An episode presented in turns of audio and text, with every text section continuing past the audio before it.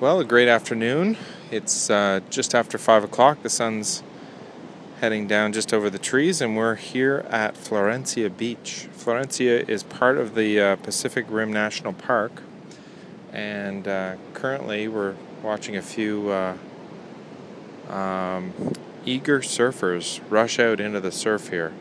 It's a little churny. I feel a little bit uh, intimidated by all this with the stuff that we've seen in, in Hawaii. Uh, this looks pretty difficult to try and find a particular uh, particular wave. But anyways, good luck to them. So we're uh, down on the beach. We got about a two and a half kilometer walk back to the Wickaninnish uh, Interpretive Center, where we're hoping to watch the uh, the sun in its final throes for the day.